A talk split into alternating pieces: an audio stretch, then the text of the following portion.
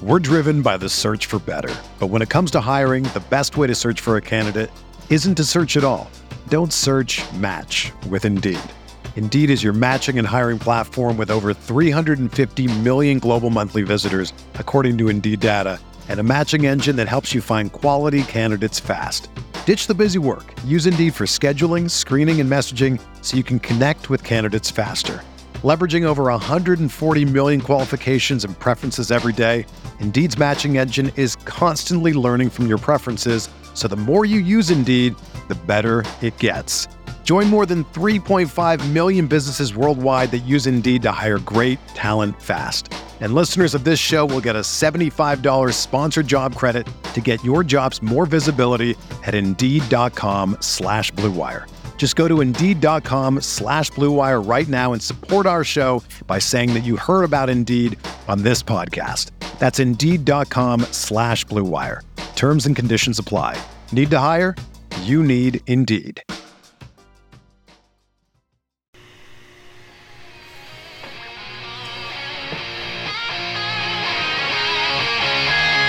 John Van throws an arching pass upfield. Reggie Tom Fears gathers it in on the dead run and races all the way to score for Los Angeles.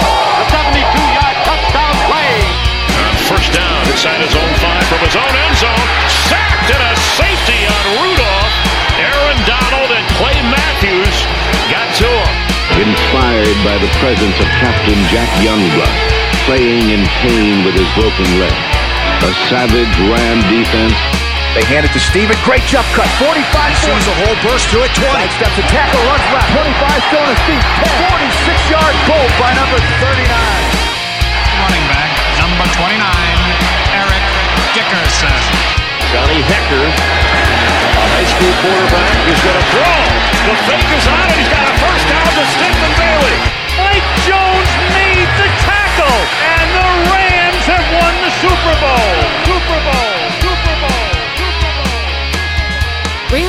Radio with Derek Ciapala and Michael Stewart.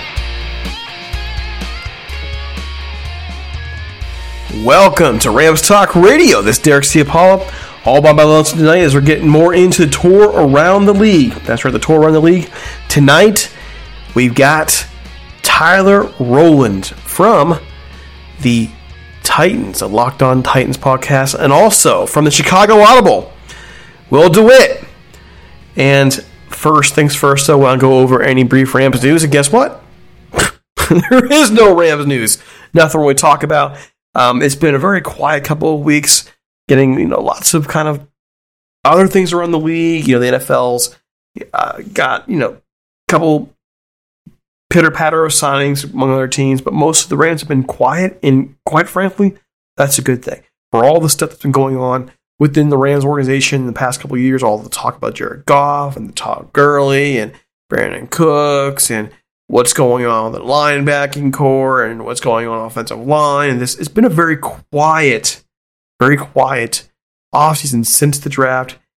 And honestly, much of the stuff coming out, this kind of leaking through on minicamp and so on and so forth has been very good, especially related to Matt Stafford and how he's fitting in in the offense. Now, that said, I want to point out a couple things to you. One, the Rams have been notoriously tight-lipped tight-lipped and they don't really say a whole lot. And we've heard all kinds of coach speak and lip service before when it comes to players. So it could be it could be a train wreck in camp for all we know.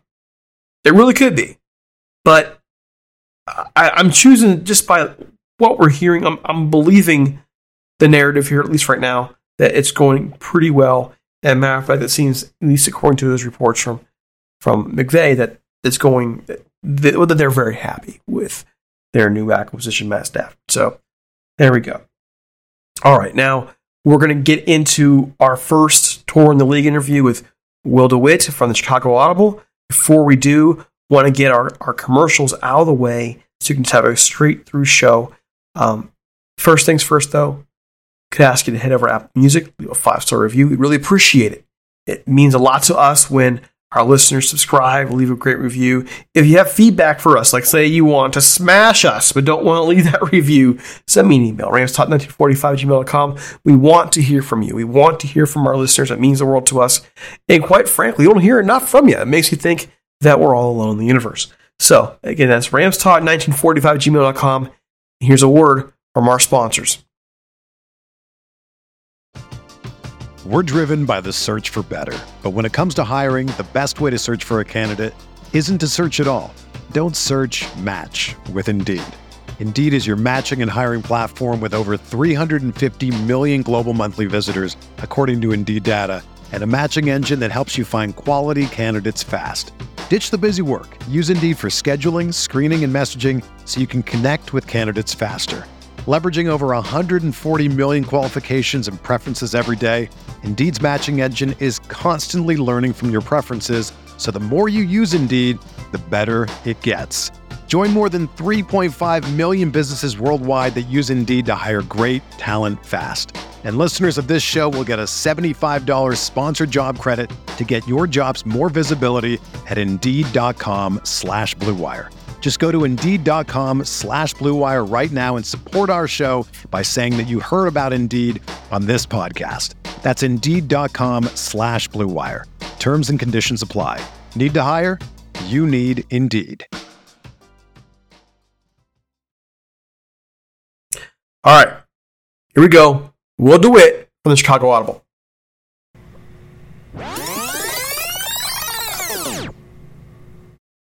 All right, folks, it is time for our tour in the league to hit Chicago. The Chicago Audible with Will DeWitt. Always, he's our Bears guy. When we need something for the Bears, he's on. He's always there, always ready, always prepared. Will, how you doing, man? Derek, I'm doing pretty well. I don't know about always. I feel really prepared. But didn't you used to have uh, my old co-host Brandon on all the time? I did, the and then he like I don't know what happened. If he was raptured or something, I don't know. Like the guy like vanished.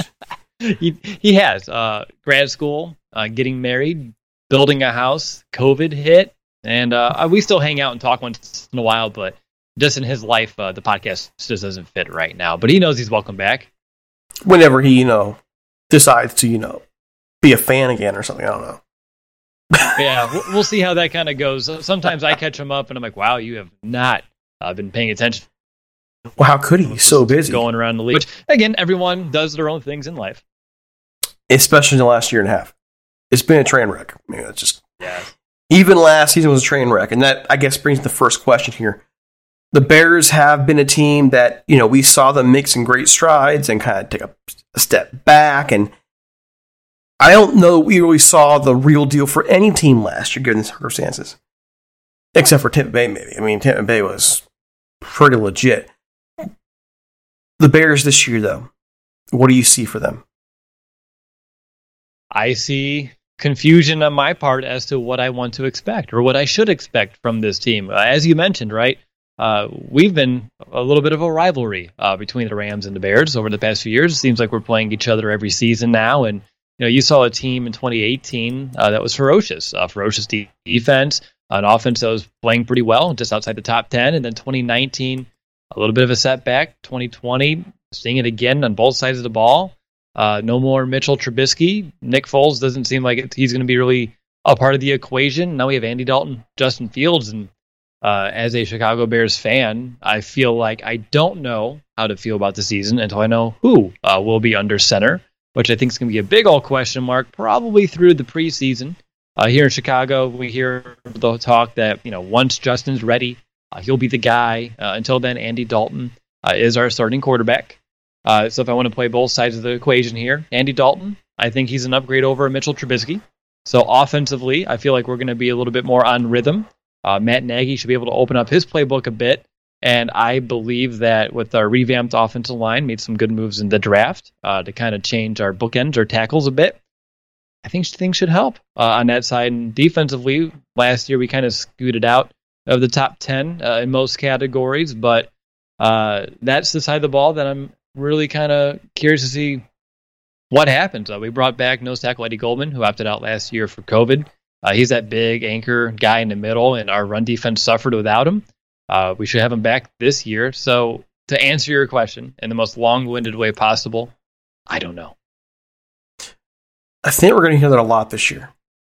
I think it's mm-hmm. one of those transition years that the salary cap botched with the salary cap change when we expected to be in the 200 instead it went, got down to 189ish or 83 something like that.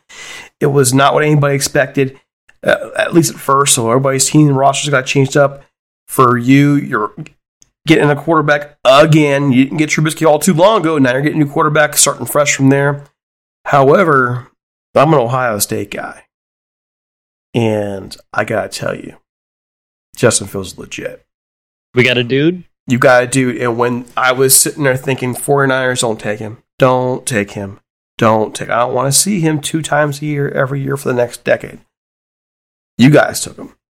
Now, I'd rather have him been in the AFC, but, but Justin Fields is legit. You're, he will be starting before the end of the year. I'm pretty darn sure on that.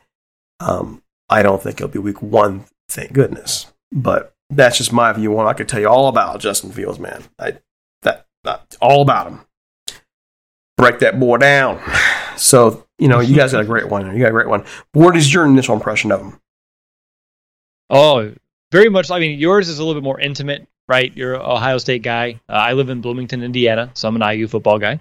Uh, when it comes to college, just based off where I'm at, good season tickets. So, uh, my impressions of him it's he's cool, calm, and collected. Uh, he's a calculated type of guy. Uh, I love his personality, uh, what, how he's been able to bond with his teammates, already commanding a huddle, uh, taking that good leadership role, even though he's a rookie. Um, but just when you watch him, I can't find out what he doesn't have. He has the deep ball. Uh, he can throw a touch. Uh, he has the awareness. He can throw guys open. These are a lot of things that I haven't seen out of a Bears quarterback in quite some time. Uh, but then also the mobility, you know, with his legs, and he's just someone when the moment gets bigger, he steps up to the plate and he can usually knock it out of the park. So I'm I'm impressed on every level. Uh, I haven't found a red flag. Heck, I haven't found a yellow flag for him right now. I, I feel like I just hope Chicago doesn't screw it up because in my lifetime, you know, we get That's, quarterbacks with promise and things kind of yeah, don't go our way. They find a way to screw it up. Like you should accidentally yeah. have gotten a guy right by now, but no. I mean, when was the last time it's you developed anybody? Jim Harbaugh, if you can count Jim Harbaugh, Kyle Orton. Yeah, well, yeah, Kyle Orton, Kyle Orton slightly. Yeah, I guess uh, slightly. I, I, look at I look at Phil as just you, you know. I'm this, I I usually don't talk like this in our show, but the guy I earn my respect with, this, especially the Clemson thing. And what I would really hope Bears fans would get is this guy has a giant set of you know what. Like he has guts, and he will take some hits. He will make the throws, putting his body in jeopardy. Bears fans are going to love him for that. The team is going to love him for that. He is the guy. He is your future, and I really, really hope, with all that in mind, the Bears protect him. I, that's the big thing the sky's the limit for him. I think he was the best quarterback in the draft. And quite frankly, that means over Lawrence, honestly. Mm-hmm. Has the highest ceiling in my view, anyways. Lawrence is pretty much where he's going to be. I mean, you're not going to, he's, besides reading a defense better, honestly, like, how much better can he be? Where you're just scratching the surface with Justin Fields. He could be a Bears legend if they do this right. And that, I mean, that's honestly how I that's how I view him. So, I mean, taking to the rest of this draft, how did you feel about the rest of the draft of the Bears? Loved it. So, uh, on our podcast, we did like a mock draft uh, a couple weeks prior uh, via like some simulations and just and best part about it was we did a trade up for Justin Fields and we traded back up into the first round for Teven Jenkins. And the Bears in real life traded up in the second round and they got Teven Jenkins. So our last mock draft actually kind of came true for the first two picks. Uh, except the Bears got better deals. Uh, I think we traded up to five and back into like 20 something, and we got Fields at 11, uh, Teven Jenkins there in the 30s. Uh, so I'm feeling good about the draft. Teven Jenkins, my only concern is coming out.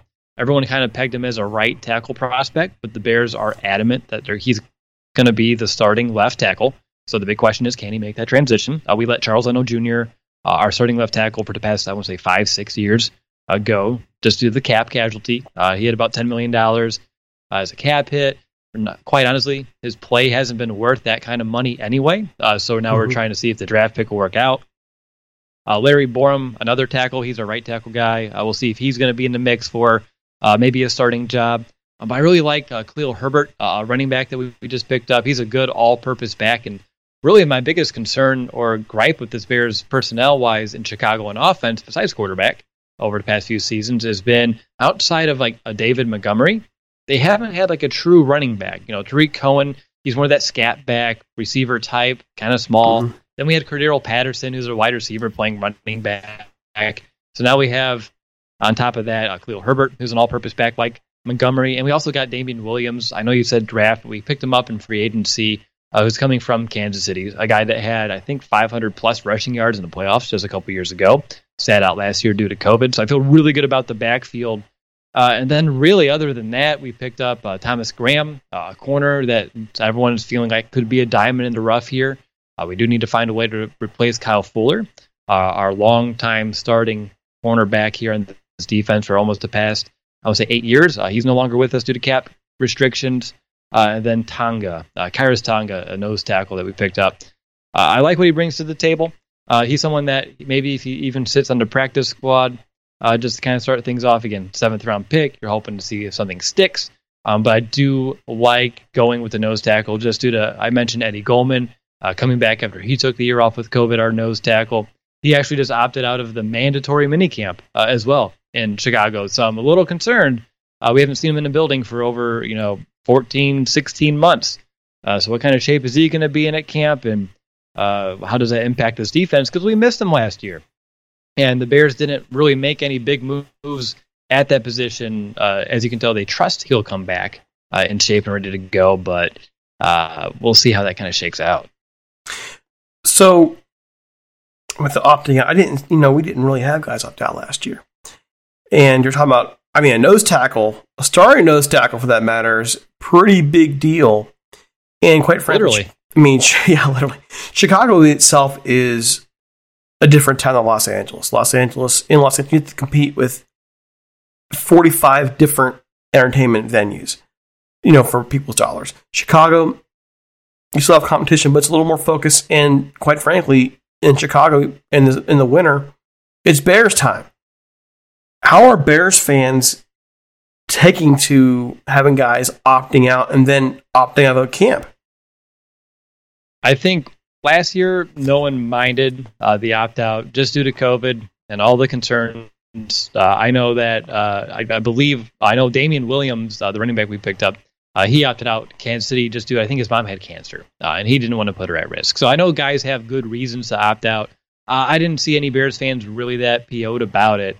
Um, but me personally, and what I've seen a couple grumblings today about Eddie Goldman is like, you know, until he comes back and proves that he can come back and be the same player that uh, he's proven to be, which is you know a top ten run stuffing defensive tackle in the NFL, the Bears have a problem uh, because our run defense suffered without him last year. Uh, we're having guys playing out of position. You know, your five tech playing nose. That's not super ideal. Uh, you know, they're not as strong. Uh, the double teams were just killing us up the middle, and we're just getting gashed, you know, right up the gut. Uh, so I believe if he, you know, comes back in camp and he's slow, out of shape, uh, just doesn't look like he's, you know, in, you know, game ready or even practice ready. I feel like, you know, people are gonna not, you know, get out of here, but frustration is really going to mount, and very important uh, as you mentioned. So personally, I'm getting antsy. Uh, just I know how important it is for entire defense for him to come back, and without him, and with the moves that the Bears made, uh, Tonga. I know he's getting first team reps, but for your seventh round defensive tackle to get first team reps, that's not ideal. You you don't want to bank on him being able to step up to that magnitude. So I think there is some real concern here in Chicago with it. Do you have concerns overall with the offense, given the problems it's had in the past with other quarterbacks under center, or are you happy with the personnel you got overall? I, I, like the personnel overall. I mean, we still have Allen Robinson. Uh, Darnell Mooney last year brought some serious speed to the table uh, to our wideout corps. We just didn't have a quarterback that can hit him when he's open down the field. I know the whole Jalen Ramsey double move is the one that you always see on like social media. Uh, Darnell Mooney, you know, pretty much taking him out of his cleats. Uh, but yeah, I like what we have on offense. I, I think our running back room's improved. Wide receiver room should be improved. Quarterback obviously improvement there. An offensive line, I think that's the biggest question mark. Uh, I feel like in theory we should be better. Um, but of course, when you have an unproven rookie playing at a different position than what he played in college, uh, that's going to always be a question mark until you see him prove otherwise. Uh, but I feel like our interior uh, with James Daniels, our starting guard, coming back, we lost real early last season. I feel real good about what we have going on up front there. So I would say overall, I am cautiously optimistic that Andy Dalton, if he's going to be a bridge even for you know a month, a couple weeks here to start this season, should be allow this team to play offense the way that Matt Nagy's been wanting to play offense in Chicago. Mm-hmm. But when you have a Mitchell Trubisky that was holding it back, we I don't think we really got to see what it's all about just yet. Uh, even it took one practice for Justin Fields for our head coach to mention oh, it's amazing watching how he's throwing guys open or anticipating these throws, anticipating these routes. And with Mitch, our problem was he was a guy that if he didn't see the guy open, he wouldn't throw it. He could not throw someone open. He wouldn't have the trust uh, to throw it to the spot, and his receiver would be there. Uh, too many times they had to present him his numbers and almost flag him down just to make that throw. So I think we're going to see an offense that has a little bit more rhythm, uh, a little bit more creativity, and we're going to see guys be able to make some plays after the catch just due to you know the right kind of play call, uh, scheming some guys open, which has been uh, Matt Nagy's his self-proclaimed biggest attribute. Uh, I think we saw a little bit in 2018. It's just been a hard time seeing it since, but cautiously optimistic we can get there. So, looking at this team right now in the NFC North, where do you rank them? There's so many unknowns, right? Like, what's uh, Jared Goff going to do in Detroit? You know, without that defense to bail them out. What's Kirk Cousins in, you know, Minnesota feels like they're going through a mini rebuild right now as well. Is Aaron Rodgers actually not going to come back to Green Bay? There's so many unknowns for me to really put a great answer on it. Uh, I feel like second feels make makes sense. I feel like Aaron Rodgers comes back personally. I feel like every year there's some saga between him and the Packers just because there's something else going on in Green Bay and they want a little news attention. That's my personal opinion on the whole matter. Um, but I'd say we'd be right there in the middle, probably second. If Justin Fields gets out there early and he can elevate this team and he's not overwhelmed, which there's something showing me that he should be overwhelmed. And if the Bears feel like it's the right time, man, he has, as you mentioned, the potential to be special.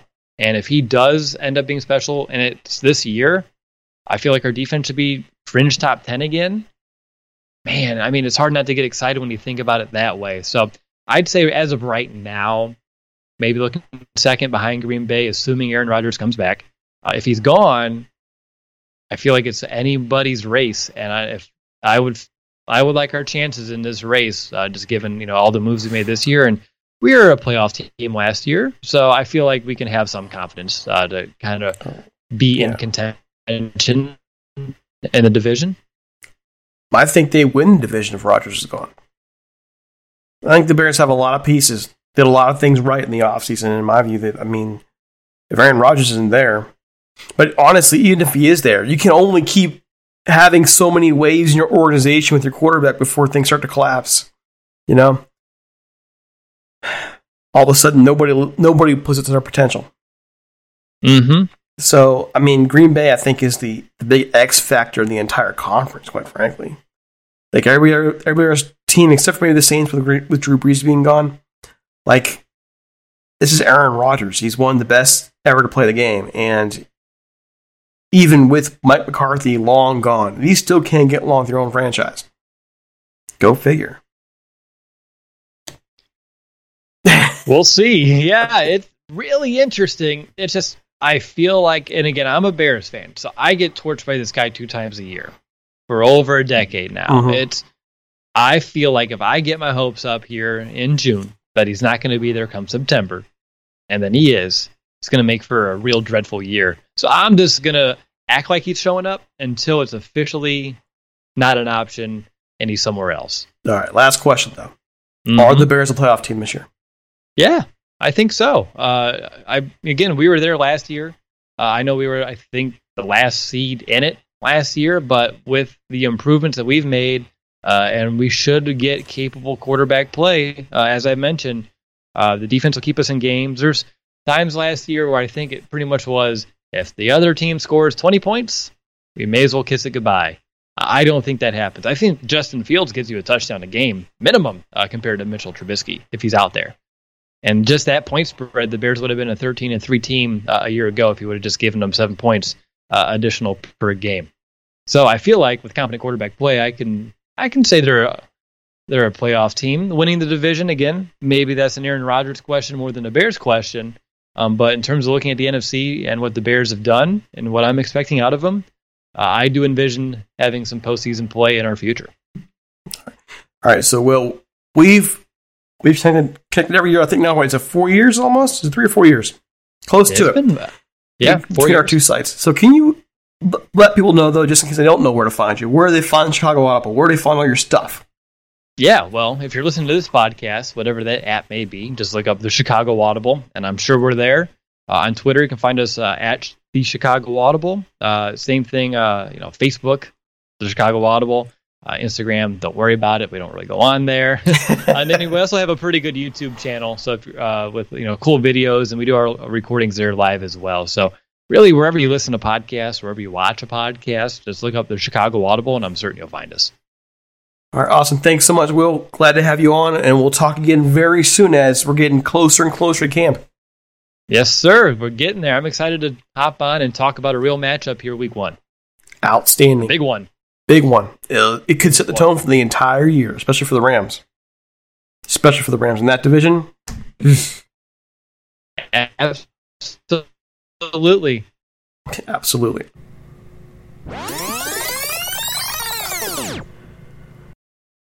The thing about the Bears is they have talent. The question is whether or not they're going to put it together.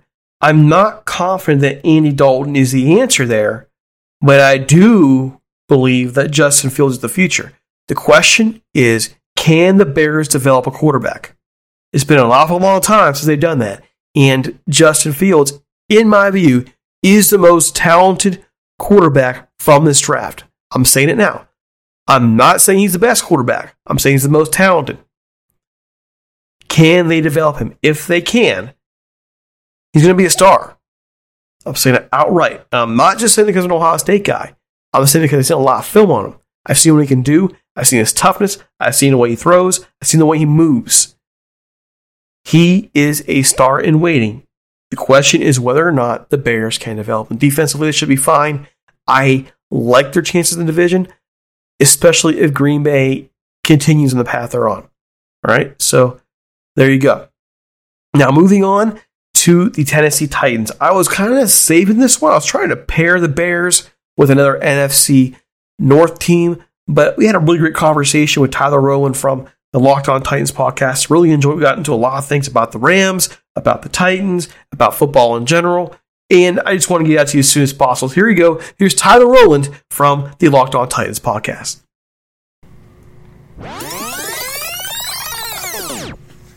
All right, folks, I'm here. Tyler Rowland from the Locked On Titans podcast as part of our tour around the league. And this is a kind of, you know, a little bit of history here. The, the Rams beat the Titans for their own Super Bowl victory. They beat the Titans in 2017 for their uh, division title, the first one in like a gajillion years.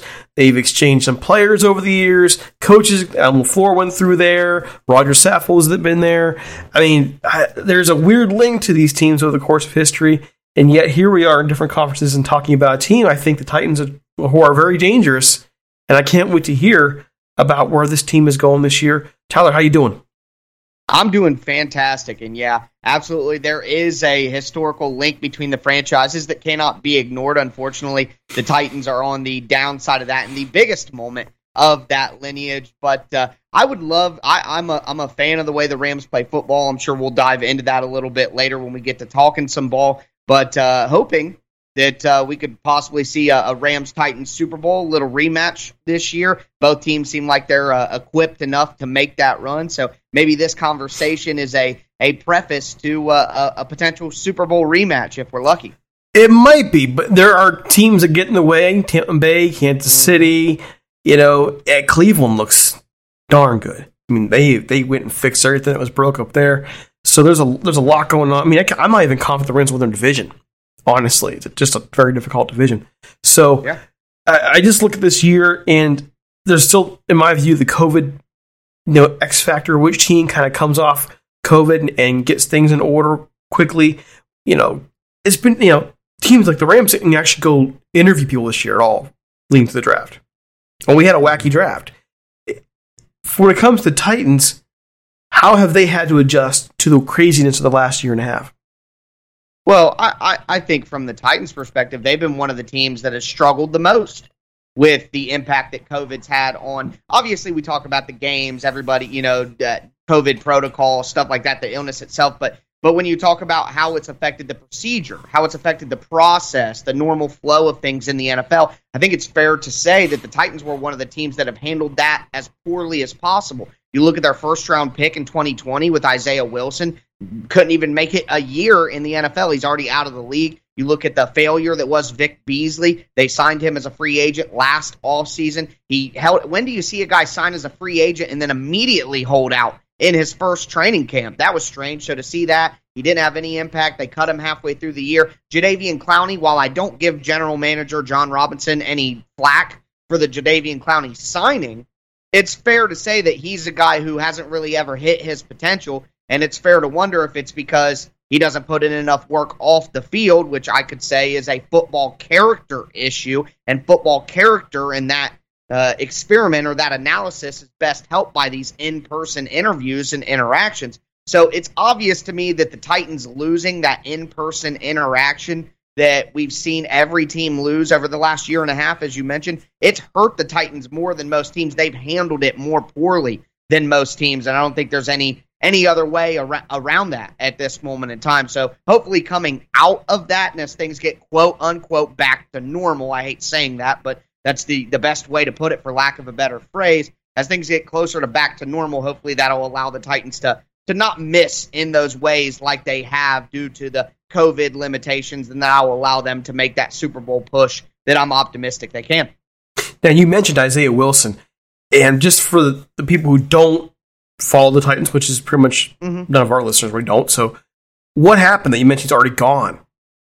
Yeah, yeah. So, uh, the Titans' first round pick from 2020, pick number 29, a 20 year old offensive tackle out of Georgia. Uh, a lot of potential as a player, a very young guy, though, and clearly the money got to him in the NFL. Uh, he was out of, out of shape, wasn't taking the coaching very well in training camp, barely played throughout the year because he simply just wasn't ready, couldn't make the jump, couldn't get right. Had multiple incidents off the field involving automobiles, a DUI doing donuts in an intersection in Nashville. Uh, tried to, or almost tried to jump out of a window at a college party. Remember, this is all going on during COVID a fender bender and an intersection that was a little strange. Then he gets suspended from the team late in the year, gets traded to the Dolphins. The Dolphins cut the guy within three weeks when he's dancing on his car in Instagram videos, drinking uh, illegal drinks. I mean, any of your listeners, lean, promethazine, whatever you know, whatever you want to call it. I sound dated, of course, but he just had a, a whale of a time. The Dolphins got rid of him, and and we'll probably never see him in the NFL again. So when that's your first round pick in a COVID impacted all season, that kind of begins the questions. I mentioned the free agent name. So, but obviously that's behind the Titans at this moment in time last year. Just good examples of how, you know, the COVID impacted last year and a half can, can really take a toll on a team who's not prepared to handle it. And the Titans showed that they were not. But uh, they've made some good strides. They went 11 and 5 and won the division regardless of those mistakes. So, with that in mind, and hopefully this being a better offseason that they're coming off of now, the Titans can springboard themselves to higher heights. Well, let's talk about that offseason. What were the big moves that they made this year to really change the game for them?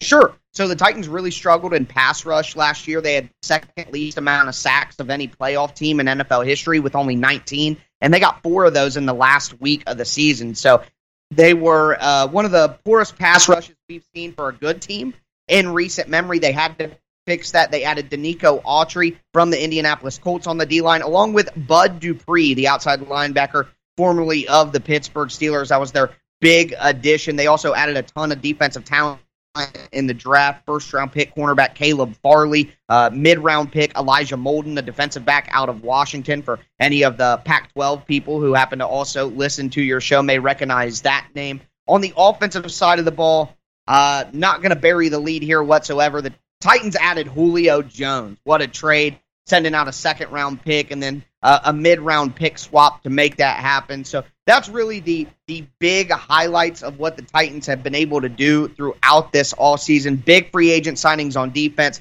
a lot of defensive additions in the draft, and then the big Julio Jones trade in the uh, the summer session of the off season. So that's the big moves that they've made so far. One of the things that really blew me away was the fact that it was really only a second rounder and swapping middle rounders that got the Titans one of the best in the game. Uh, Yeah. Did it surprise you all as much as it surprised us? Well, I, I don't think so. And I, I think um, for me personally on the podcast, we talked a lot about these a, a second round pick in next year's draft being the baseline compensation for this deal. And the reason that I wasn't entirely caught off guard is because it made so much sense. The Falcons had their draft class that was unsigned. They needed they had about 13 to 15 million dollars they needed to clear out and Julio Jones was worth about $15 million. So sending him out in a trade and getting some draft class uh, production back in later drafts that you can move around with, that makes sense for a, a team in the Falcons who got a new coach who actually came from the Titans and, and Arthur Smith, got a new general manager. So they're obviously looking to turn over the roster a little bit, which would require extra draft picks. Then you can't even sign your own draft class, like I said, because of the cap constraints that they were in for a, a previous regime that they didn't have anything to do with. So when you add that all together and the underneath the the surface bubbling that Julio Jones wasn't happy in general, all three of those factors, the Titans needing wide receiver help, the Falcons in the cap condition they were in, and then Julio Jones being ready to move on, it made sense for both sides to be the trade partners that they were, and obviously a, a big time move for the Titans team and their fan base. Now, what does this do in your view for the offense? I mean, obviously, there's the big, big play receiver, but overall, for the entire receiving corps, for what the Titans try and do offensively, how does the Jones trade really make things happen for them? Okay, yeah, this is a great question. I'm actually going to name drop the Rams and Sean McVay in here, but first I kind of want to set the scenario of what the Titans were facing. So the Titans lost tight end Jonnu Smith and wide receiver Corey Davis in free agency, and you thought, okay, the Titans are definitely going to take a step back, even though they still have Derrick Henry, Ryan Tannehill, and AJ Brown on offense. That trio, they're probably going to take a little bit of a step back from being a top five offense because they lost two guys that were pretty important and they didn't replace them with anybody of value in free agency or the draft. Now, you I talked about the free agency additions and the draft mm-hmm. additions on defense. So as a Titans fan or someone analyzing the team, you're thinking, okay, the offense maybe takes a step back, but the defense will get a little bit better with the additions. But what the Julio Jones trade does is it gives the Titans a chance for their offense to be just as good as it was last year. And if you take the Titans offense that was as good as it was last year and you add in an improved Titans defense, well that takes the Titans from what they were last year 11 and 5 division winner to maybe with the change in schedule maybe 12 and 5 this year and a chance to actually be a Super Bowl contender. Now, digging down deeper and that Rams tie in that I mentioned, schematically speaking, the Titans were the heaviest team in the NFL last year in running multiple tight end formations. Two tight ends, three tight ends out on the field all the time. And that makes sense. The Titans run the ball with Derrick Henry. That's something any of, you know, NFL fans would know immediately right away. So the Titans lost Jonnu Smith at tight end. They didn't really replace him with anything. And the tight ends that they're going to be rolling out aren't really game changers. So how do you use your wide receivers and have more wide receivers out on the field because now you have Julio Jones, Josh Reynolds, a guy who came over from the Rams, and AJ Brown. How do you utilize those three wide receivers to mimic multiple tight end formations? And the Rams do this excellent using Cooper Kupp in the slot, motioning him into the formation to almost act as a pseudo tight end because Cooper Kupp's physical enough to get the job done in the blocking game. So the Titans can do that now with their big physical wide receivers. So they can use or they can mimic the the heavy tight end formations they used last year, but have more wide receivers on the field, which can really affect defenses and the personnel they use. So stealing from the Rams and what they do a little bit on offense with Cooper Kupp, I think the Titans not only solved a talent issue, but gave themselves a schematic advantage now by adding Julio Jones to the offense. Yeah, I mean, and don't underestimate Josh Reynolds. He was Right. criminally underused with the Rams. And I mean, he wasn't really ever developed into what he was supposed to be. And I think injuries played a role in that. Not to him, by the way, to other players like Brandin Cooks, when he was supposed to go out there and when he was drafted. When he was drafted by the Rams, it was this is a guy that can develop into a sideline flyer, a deep threat, big guy, 6'3", 195 at the time. He's he's you know he can fly. Nice, skinny guy, had good good jump radius. Right. And instead they used him in the slot. Kupp got hurt, you know, Cooks got hurt, and they started using him anywhere they could. And they never were really able to develop into what we all thought he would be. And maybe the Titans can do that. Maybe the Titans yeah, can do that. I that. think it's possible. I mean, with AJ Brown having capabilities to play in the slot, Julio Jones as he gets older, I think will have an opportunity to play more in the slot. It can give you a chance to keep Josh Reynolds outside, continue to let him work on that. But I also think the Titans will, at certain points in times, use Josh Reynolds in the slot only if to use him in the way that I was mentioning earlier as kind of like a pseudo tight end, just because he is such a big guy. Uh, I think I think that could help. But if they allow him to kind of hone in on one position and actually try to improve and get good opportunities, I'm very excited about Josh Reynolds. He can't be thrilled about the Julio Jones trade, right? I mean, he had to be thinking he was going to get a chance to be the wide receiver too for the Titans and, and show his stuff. But, you know, hopefully Julio Jones pulling attention away will only allow him to get more open opportunities and, and improve and be the player that I think he could be and that obviously you had hopes that he could be as well. I mean, if I were him, I'd be thrilled, actually. If I were him, I'd be thrilled. Because There's when, a fair argument. I mean, in with the Rams, he never really had that kind of guy to look at. Brandin Cooks was a right. was their deep threat, but that's what he did. He didn't really, he wasn't really for for as good as Brandin Cooks was, he wasn't a complete receiver. He wasn't a guy you were going you were trying to throw in the slot. Even the Rams did. The Rams did throw across the middle, which was kind of dumb. Um, he never had a true tall receiver who um, can use his bar the way Julio Jones does, so we're kind of learn from. So if I'm Josh Reynolds and I still have hopes of being that guy, I'm glad Julio Jones is there because Julio's not going to be there forever. He's not going to be your long term guy. And, you know, for, and again, the Rams got him mid round guy, fourth round guy, but all the potential was there. I did not like seeing him go. And I didn't like the way the Rams uh, were not able to develop that. But then again, he was, the Rams are so deep at receiver Unfortunately, they just weren't deep enough at the one part I needed, which was the long man. And right. they just never got him out there. It's a shame. So, I mean, and how does your draft this year work into this big scheme, this big plan?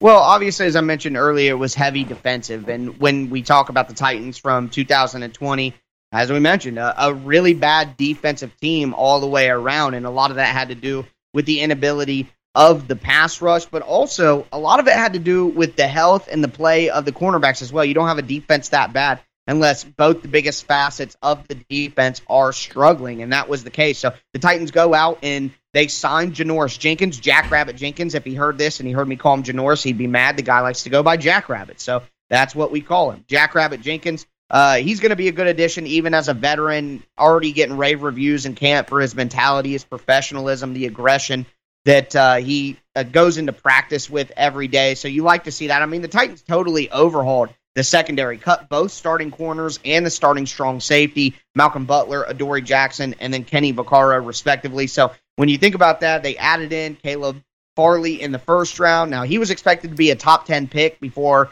uh, a pre draft back surgery, and that is something to worry about. But a back surgery, the, the fear is is that he won't be able to have a long career. Well, he should be able to play pretty good this year. Mm-hmm. Elijah Molden, who I mentioned earlier, is a slot cornerback out of Washington. They should help. The Titans added Jenkins, as I mentioned there. So that's big help for the secondary. Also in the draft, they added Monty Rice at linebacker out of Georgia. I expect him to contribute at minimum, at least on special teams. And while there's a little bit of, um, I guess, uncertainty here with fourth round pick Rashad Weaver out of Pitt. He is facing some legal issues, but there seems to be some optimism that they won't be serious. Uh, he's expected to help on the defensive line with the free agent additions I mentioned earlier. So the Titans only can hope that they get more out of the draft than they got last year. We talked about the first round pick, but second round pick cornerback out of LSU, Kristian Fulton. didn't play much last year due to injury, and third round running back Darrynton Evans out of Appalachian State, who was meant to help spell Derrick Henry and be a threat in the passing game. He barely got to play very much because of injuries last year. So the Titans are almost essentially getting two draft classes back at one time, and you have to hope that they'll be able to help on the defensive side of the ball for the Titans, who have to improve on that side if they want to be taken seriously as a Super Bowl threat. Uh, I, well, I mean, I see them as a Super Bowl threat. I am curious on the signing of Janoris Jenkins. You seem real high on him. We obviously have lots of experience with him and mm-hmm. weren't real high on him by the time he left. but um, people grow up. People do grow up.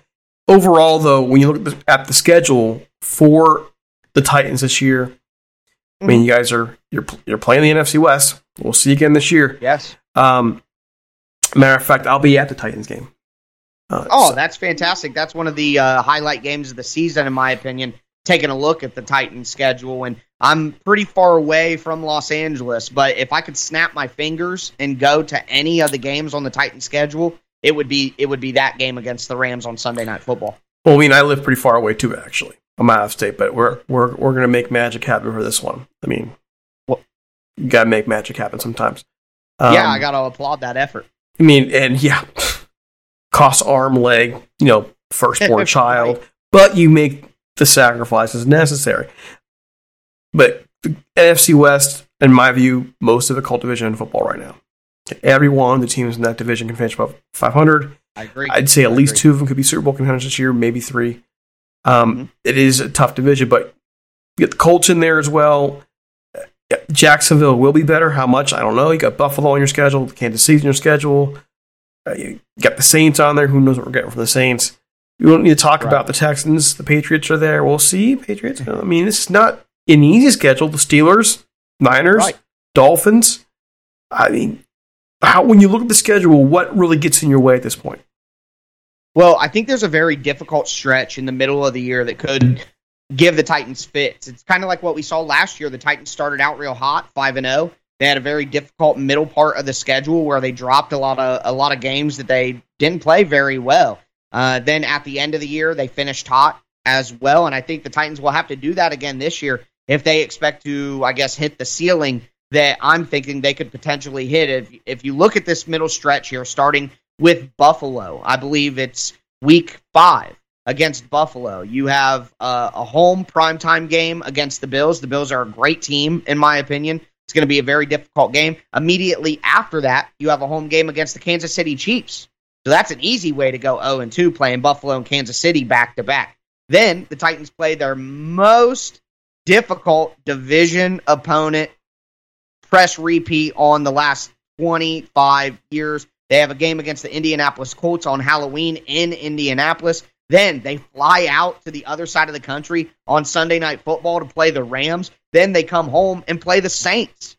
I mean, that's just a really tough stretch. Bills, Chiefs, Colts, Rams, Saints in the middle of the season. If the Titans go one and four during that stretch, which is very possible, that could erode how high they could go in terms of their regular season potential getting home playoff games, winning the division, all of that. So that five game stretch right there will really determine what the Titans' regular season finish looks like, in my opinion. I mean, I'm looking at the schedule right now. I mean, at least I have I haven't going into week five, week six, week six of the Bills. I haven't going in four and one to that Bills game. So yeah, yeah. I mean, that's I mean, definitely possible, and they'll have to be. They'll have to be. That's that's kind of the case. But four and one, I think, is would be um, really optimistic with a game against Seattle in Seattle and a game against the Colts. Uh, I just have uh, PTSD from all the times that the Colts have absolutely smacked the Titans around. Seems like they always do. So if the Titans are able to win one of the Colts and Seahawks games, one of those games, of course, I'm sure you're hoping that it's the Seahawks game. Can't hurt the Rams. But if the Titans can win either of those games early on, they have the Jags, the Texans, and the Cardinals. I feel like there's a good chance they could go four and one in those games, and they'll need to. Well, I mean, there's something about the Seahawks too. The Seahawks tend to start the season slow mm-hmm. and finish the season slow. That's how they've been the last couple of years. They get hot right in the middle. So, you know, having them early in the year is a good thing. Second thing about that is okay. At home at what's now Lumen Field, the Seahawks aren't the team they were four years ago there. They are suddenly mortal there. The Rams have been beating them up in, at that field for a couple years now. Don't I I mean I wouldn't mark that game as a loss by any stretch of the imagination because Seahawks, the Seahawks are not the same team they have been there in Seattle. There, I said it. I mean, let somebody get mad at me. Yay! I mean, it's just, just Hey, the reality. I'm, and I'm not trying to be an antagonist, you know, being division rivals. It's just, in my view, what it's been. I've seen the Rams do it time and time again. I've seen other teams go up there and smash them. The Seahawks are not the same team they were under Pete Carroll in, in Seattle. So I, I think there's a, a really good chance that you even get to that week six game five and zero. Yeah, I, I mean, well, the uh, one first off, I love I love everything that you're saying. I love the optimism that you're breathing into my because I do I I do at this moment in time have it marked as a loss. So that optimism really is like wind uh, under my wings. Quite frankly, I'm soaring based on that. Um, but I also think the the other optimistic way to view that is not uh, an immediate loss is I guess there is a chance the Titans are a better football team than the Seattle Seahawks this year. I don't think that's out of the realm of the possibility either. So if that's the case, then maybe they just beat them. And uh, and I am being too pessimistic, which I am always accused of being anyway. So I guess that's possible. And uh, certainly that's a coin flip game that'll help the Titans determine how they ultimately end up in the season. Those are the big matchups that that kind of. Uh, at the end of the day, you look back and realize how big they really were. But in my view, something's wrong in Seattle. I think something's been wrong there for a couple years. I mean, okay, if you when you look at Seattle, look at their track record across the board, a couple Super Bowls, but since that last Super Bowl bid, have they even sniffed it again? They'll win the division. They'll get the playoffs. They pretty much every year end the year though looking like hot garbage. They lost at home to the Rams in the playoffs this last year, a team they just beat in a couple weeks before. They're, and yet they have an elite quarterback, one of the best quarterbacks in the league. Mm-hmm. They have supposedly one of the best coaches in the league, have great defenders out there. You know, so what's the problem in that franchise? To me, as weird as it sounds for a team that's won so many division titles and been to so many playoff games, they've underachieved since that Super Bowl win.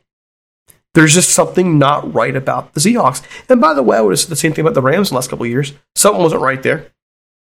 Yeah, we now know what Right. it was. Well, I think that was the Jared Goff thing. The the it Yeah. was obvious the coach didn't didn't want the quarterback, and I think in Seattle, I mean, just theorizing, of course. Number one, you look at the offensive line; they have spent very little on the offensive line over and over and over again to the behe- you know to where you know Russell Wilson is upset, and I also think. I think that they had their most success when they had a very strong defensive locker room in terms of personalities. I think like a Steph Curry, who has a Draymond Green to make a basketball comparison. Russell Wilson isn't a guy that's going to galvanize the locker room. There's something about him seems a little artificial, seems a little splenda to me, and I'm sure that you know it's not just me. I'm sure there are people in the locker room who feel like that about him, and we've heard little whispers about that. So I think having Russell Wilson as the driving personality in your locker room just ultimately isn't the way that you're going to win big. That's why they were more successful in the Yeah. Legion of Boom personalities were kind of driving that team, and he was more of a supporting character than the lead. I mean, I would look at Russell Wilson as being a kind of guy, you know,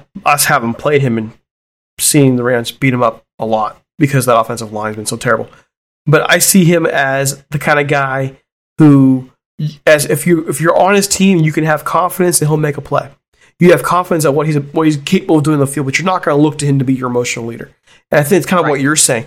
And so Yes, exactly. you're going to look at him to lead with his play, not with his voice. And I so I 100% agree, but you can also look at him to to not lead when he's tired of getting beat up and the rumors from the freaking news media about how unhappy he is. You know, and anybody on that team, I think if you really want to win the Super Bowl and really want to see your team do well, would be unhappy with how the Seahawks have managed the, the offensive line situation. But then again, this is not about the Seahawks; it's about the Titans. So bringing it back to you, Hey, I just good football conversation. either yeah, way. but bring it back to you. That's why I think you know any team going to Seattle this year uh, is has a shot because they're they're not the same franchise in my view. And maybe I'm eating my words. Maybe I'm eating my words at the end of the year. But I've been feeling this way for a couple of years now, and I haven't been proven wrong yet. But I just haven't. And, there there was a lot they could say about the Rams too. Like, what's wrong with the Rams? Well, you know, how come Jared Goff is, you know, what's going on with Goff? What happened to Todd Gurley? Well, you know, there's a lot going on there. And you know, every team I think has their skeletons, but how do you handle the skeletons? We're going to find out. You know, now the skeleton for the Rams is gone. Now what? They, they made some sacrifices, be, by the way. Be the question. Well, that's why it's such a game that I'm worried about for the Titans going to the West Coast of the country, playing a primetime game. Matthew Stafford now. I mean, the Rams were pretty good. Sean mm-hmm. McVay, like I already shouted out some of the schematic things he does on offense that I admire that I hope the Titans do. So you add that sort of mind with a quarterback who can execute the things that the coach is thinking. It makes the Rams a, a very dangerous team, and that kind of brings me back full circle to what I was talking about when we first hopped on, and maybe that'll give the Titans and the Rams a chance to rematch things in the Super Bowl if things go well for both teams. I think there's the potential there. I think there is. I think with the Rams, I actually more I have more questions about the Rams than I do the Titans. I think the Titans are, are in a great position to win their division. I think they're in a great position to to be a solid Super Bowl contender. With the Rams, you're in the toughest division of football, and uh, we we don't like talking about this much. The Rams have sacrificed a lot of depth on the roster to get a quarterback here, and they've done this also with cornerbacks. they've done this across the board. I mean, they you know they've been very unorthodox in terms of your first round picks. They haven't had a first round pick since I think you know the birth of Christ. So, right. I mean, at this point, those eventually do catch up with you, and they know it. The thing is, they've been so good at developing players in the middle rounds of the draft. They've been amazing at it. But now you've had a complete overhaul of your your scouting department because half of it went to Detroit. You lost a lot of coaches to Detroit. I mean, your your defensive coordinator, who was fantastic, now is now the head coach of your crosstown rival Chargers. Yeah, that's a big loss too. I'm, big, I, am very high on Staley. And Raheem Morris is a fantastic coach, and he made you fine. But at the same time, that same that same uh, nucleus of the Rams is now a bit older. We've seen Donald. We saw Donald get hurt last year. We saw what happened when Donald got hurt. You know, the, the, the his play and Ramsey's play together was able to cover for a rather weak linebacking corps. And did they really do much to fix that? I, I don't know. After don't, they lost Cory Littleton, right? That that I was a loss that they had. Well, it was one, but Littleton also was a fit in their system, and look how well he played away from that system. And he wasn't really a big run stopper. He was a guy who could pursue. He was fast. He made plays, a playmaker, but he wasn't a run stuffer. They needed a run stuffer who could who could also be a bit of a playmaker. Um, and, and they never really have a. They losing him hurt. Um, big loss in my view out there was John Johnson to the to the Browns. That that was devastating for the yeah. Rams in my view. And I mean, they are they they have drafted very well at safety, so it may turn out fine. It, it may turn out just fine. But that guy was their defensive signal caller. He was the field general. I love the guy. Seeing him go hurt. So you know, if we want a Titans Rams Super Bowl again, I think, in all honesty, even with the Browns and the Chiefs and the Steelers and the Ravens, I, and the Colts. I think there's a better walk, an easier walk for the Titans and the Rams to get back to the Super Bowl. Just my view. Yeah, well, I mean, either way, I, either team they're going to need some things to break right. They're going to need a little bit of luck, as all teams. Mm-hmm. But it would be nice and it would be karmatic for the season to finish off with the Titans finally getting that revenge. So you know, just the things that I lay up at night. You getting revenge uh, for the last got, twenty years. You getting revenge? We got Jeff Fisher after you had him. Come on, man, that dude back there. I guess that was uh, was retaliation all in itself. Fisher ball, middle school offense. oh my gosh, Fisher ball. I, am going to start shaking, rocking back and forth now. That, that that's been forever scarring. Triggered. All right, so make a foul prediction though. How far? What's your team's record at the end of the year, and how far do you think they go? So ultimately, I think that the Titans do end up 12 and 5. I think they win the AFC South. Um, I'm kind of in this. I ultimately think that they lose the AFC Championship to the Buffalo Bills. I, I think that the odds of the Chiefs going to the Super Bowl three years in a row is just so unlikely. When was the last time that happened? The Cowboys or the Bills in the 90s? We just do not see teams go two times in a row to the Super Bowl. We saw the or three times in a row. We saw two times with the Seahawks, uh, the Broncos, right? I think both those teams Mhm. uh, went twice in a row. The Patriots obviously have done it a few times. They haven't gone three in a row in quite some time, though. So we've seen a lot of teams go twice, but we have not seen a lot of teams go three times in a row. That takes a toll on bodies, that takes a toll on teams. So I think there's a very good likelihood that the Chiefs do not make the Super Bowl this year after winning it and then making it. And that leaves an opening, and I think that it will come down to the Bills or the Titans, uh, whoever wins that game. And I, I think right now I trust the Bills defense. I think both offenses are really good, but I trust the Bills defense led by Sean McDermott more than I trust the Titans defense led by Mike Vrabel, who hasn't shown that he can be a part of a competent defense in his entire career as an NFL coach. So I'm going to say that the Titans lose in the AFC Championship game, but depending on how the bracket plays out, if the Titans don't have to play the Bills and the Titans play the Chiefs in the AFC Championship game, I think just law of averages, the Titans make it to the Super Bowl at that point. So it depends. If it's Titans Bills at the end, the Bills advance. If it's Titans Chiefs, give me the Titans. Interesting. I, I look at the at the Bills and I, I think that they're still even a work in progress. Like they're a team that they haven't even reached their peak yet. To me, the Chiefs are Yep. just well, that's the scary part. If Yeah. they do, then I think they're. Because I, I for real feel like the law of averages. I try to look at everything very logically. There's just no way the Chiefs are going to make three Super Bowls in a row. It just doesn't happen. No matter how great your quarterback is, no matter how great of a system you have set up, things happen in the NFL. Things don't break your way. And I think with that in mind, there will be a new AFC team representing in the Super Bowl. And I think the Titans and the Bills are the top two. I know some people are high on the Browns. People like the Ravens. I get that. But I'm not as high on them as other people. So the Titans and the Bills are my two picks. And it, it'll be interesting to see who actually does come out of there. I think one to me in my view the AFC is better than the NFC this year. Yeah, yeah, I think that's probably fair. But of course, we always think we know and how strong or how tough or how weak schedules are, and then teams we think are good or never good, and teams we think are bad or end up being good. So that's the best part about the NFL is uh, you really never know until you know. Unlike most sports. I mean, I'm just looking, I'm just looking at talent. I mean, we can talk. Well, the the Browns. If, if you on paper the Browns are loaded, okay. On paper the Bills are loaded. Titans are loaded. Chiefs are loaded. That's four teams, and any other year could be a Super Bowl contender, a Super Bowl winner, in my view. Those are loaded teams. And look at look at the NFC, and Drew Brees retires from the Saints. In the the NFC, the whole NFC East just isn't up to par yet. The Packers have Aaron Rodgers problems, and the NFC West could very well beat the crap out of each other the whole year. Exactly, cannibalization. So, I mean, I just look at the AFC and think that's that's the conference to watch this year.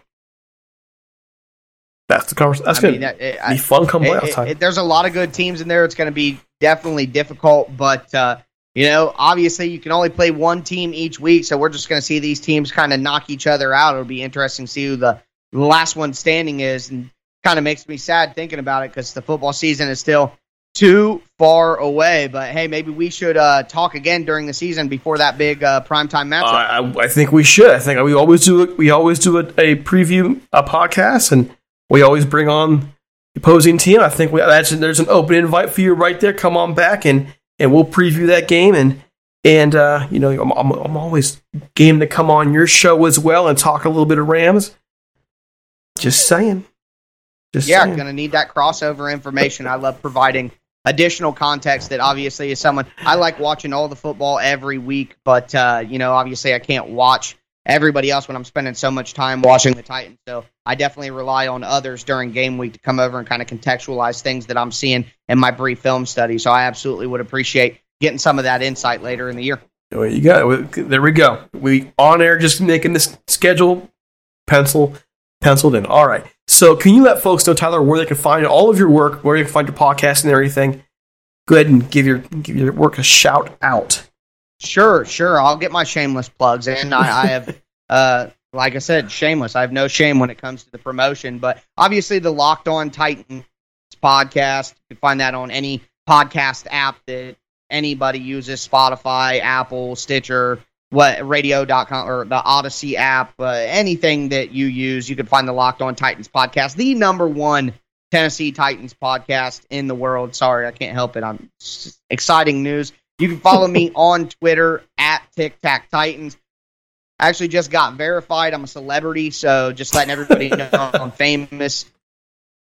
I don't know if I'll talk to the more. If you need something from me, get a hold of my people. Uh, you know, all of those caveats in there. But no, seriously, uh, I do a lot of film work, so that'll be interesting for Rams fans uh, fans during Rams week. And like I said, I've shared clips of the Rams offense just because it's an inspiration. Sean McVay really is a guru out there. So uh, at Tic Tac Titans on Twitter, uh, you can find my endless ramblings and then a little bit of film work sprinkled in there as well. But I had a great time coming on, and I definitely do uh, appreciate an opportunity to talk some ball with you. You got. Thanks so much, and we'll talk to you come playoff time. Maybe. Actually, before then. sure. I wasn't lying when I said the AFC, I think, is stronger than the NFC this year. I mean, you've got the Browns, you've got the Bills, you've got the Chiefs, the Titans, the Colts, the Ravens, the Steelers. Not all those teams are Super Bowl teams, but they are strong teams. They are teams that will compete for playoff berths at the very least. And when I look at the NFC, it's just not there. There are questions everywhere, whether ranging from the Packers to the Bears to the Rams, even. We talked about those question with the 49ers, the Seahawks. There's a lot of questions there when it comes to all these teams. And I just think there are fewer when it comes to the AFC right now. And so I'm really thinking the AFC is a stronger conference heading into the season that may change as time goes on. And with all that in mind, I guess we're going to find out. But in the meantime, it's time for us to go. We'll be back later on this week with another episode of the Tour Around the League. Follow us on Twitter at Talk Rams. We're on Facebook at Rams Talk. We also have a page, Rams Talk Room, the group, and of course our webpage that is ramstalk.net. We're looking for writers for the 2021 season, so email us at ramstalk1945 if you're interested. Understand that we are an independent organization that just is just doing this because we love the Rams. So if you're thinking big bucks, no, but we can help you get started in the business. So check us out, all right? Well, that's all for today. Until next time, we're out of here. Have a great one.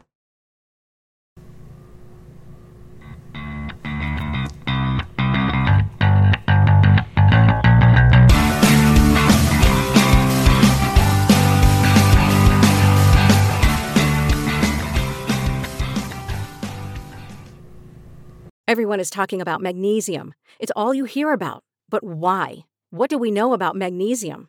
Well, magnesium is the number one mineral that 75% of Americans are deficient in. If you are a woman over 35, magnesium will help you rediscover balance, energy, and vitality. Magnesium supports more than 300 enzymatic reactions in your body, including those involved in hormonal balance. From functional medicine doctors to mental well being and female hormone experts, we all know that magnesium is the one mineral to improve all aspects of well being and health. But which one? Magnesium Breakthrough from Bioptimizers, the trusted choice recommended by leading experts with seven best absorbed forms of magnesium to ensure your body receives the support it needs for overall well being. Go to bioptimizers.com slash balance today and use code BALANCE10 for 10% off. Support your journey to wellness at B-I-O-P-T-I-M-I-Z-E-R-S dot com forward slash balance. Magnesium Breakthrough from Bioptimizers, your foundation to optimal health and vitality.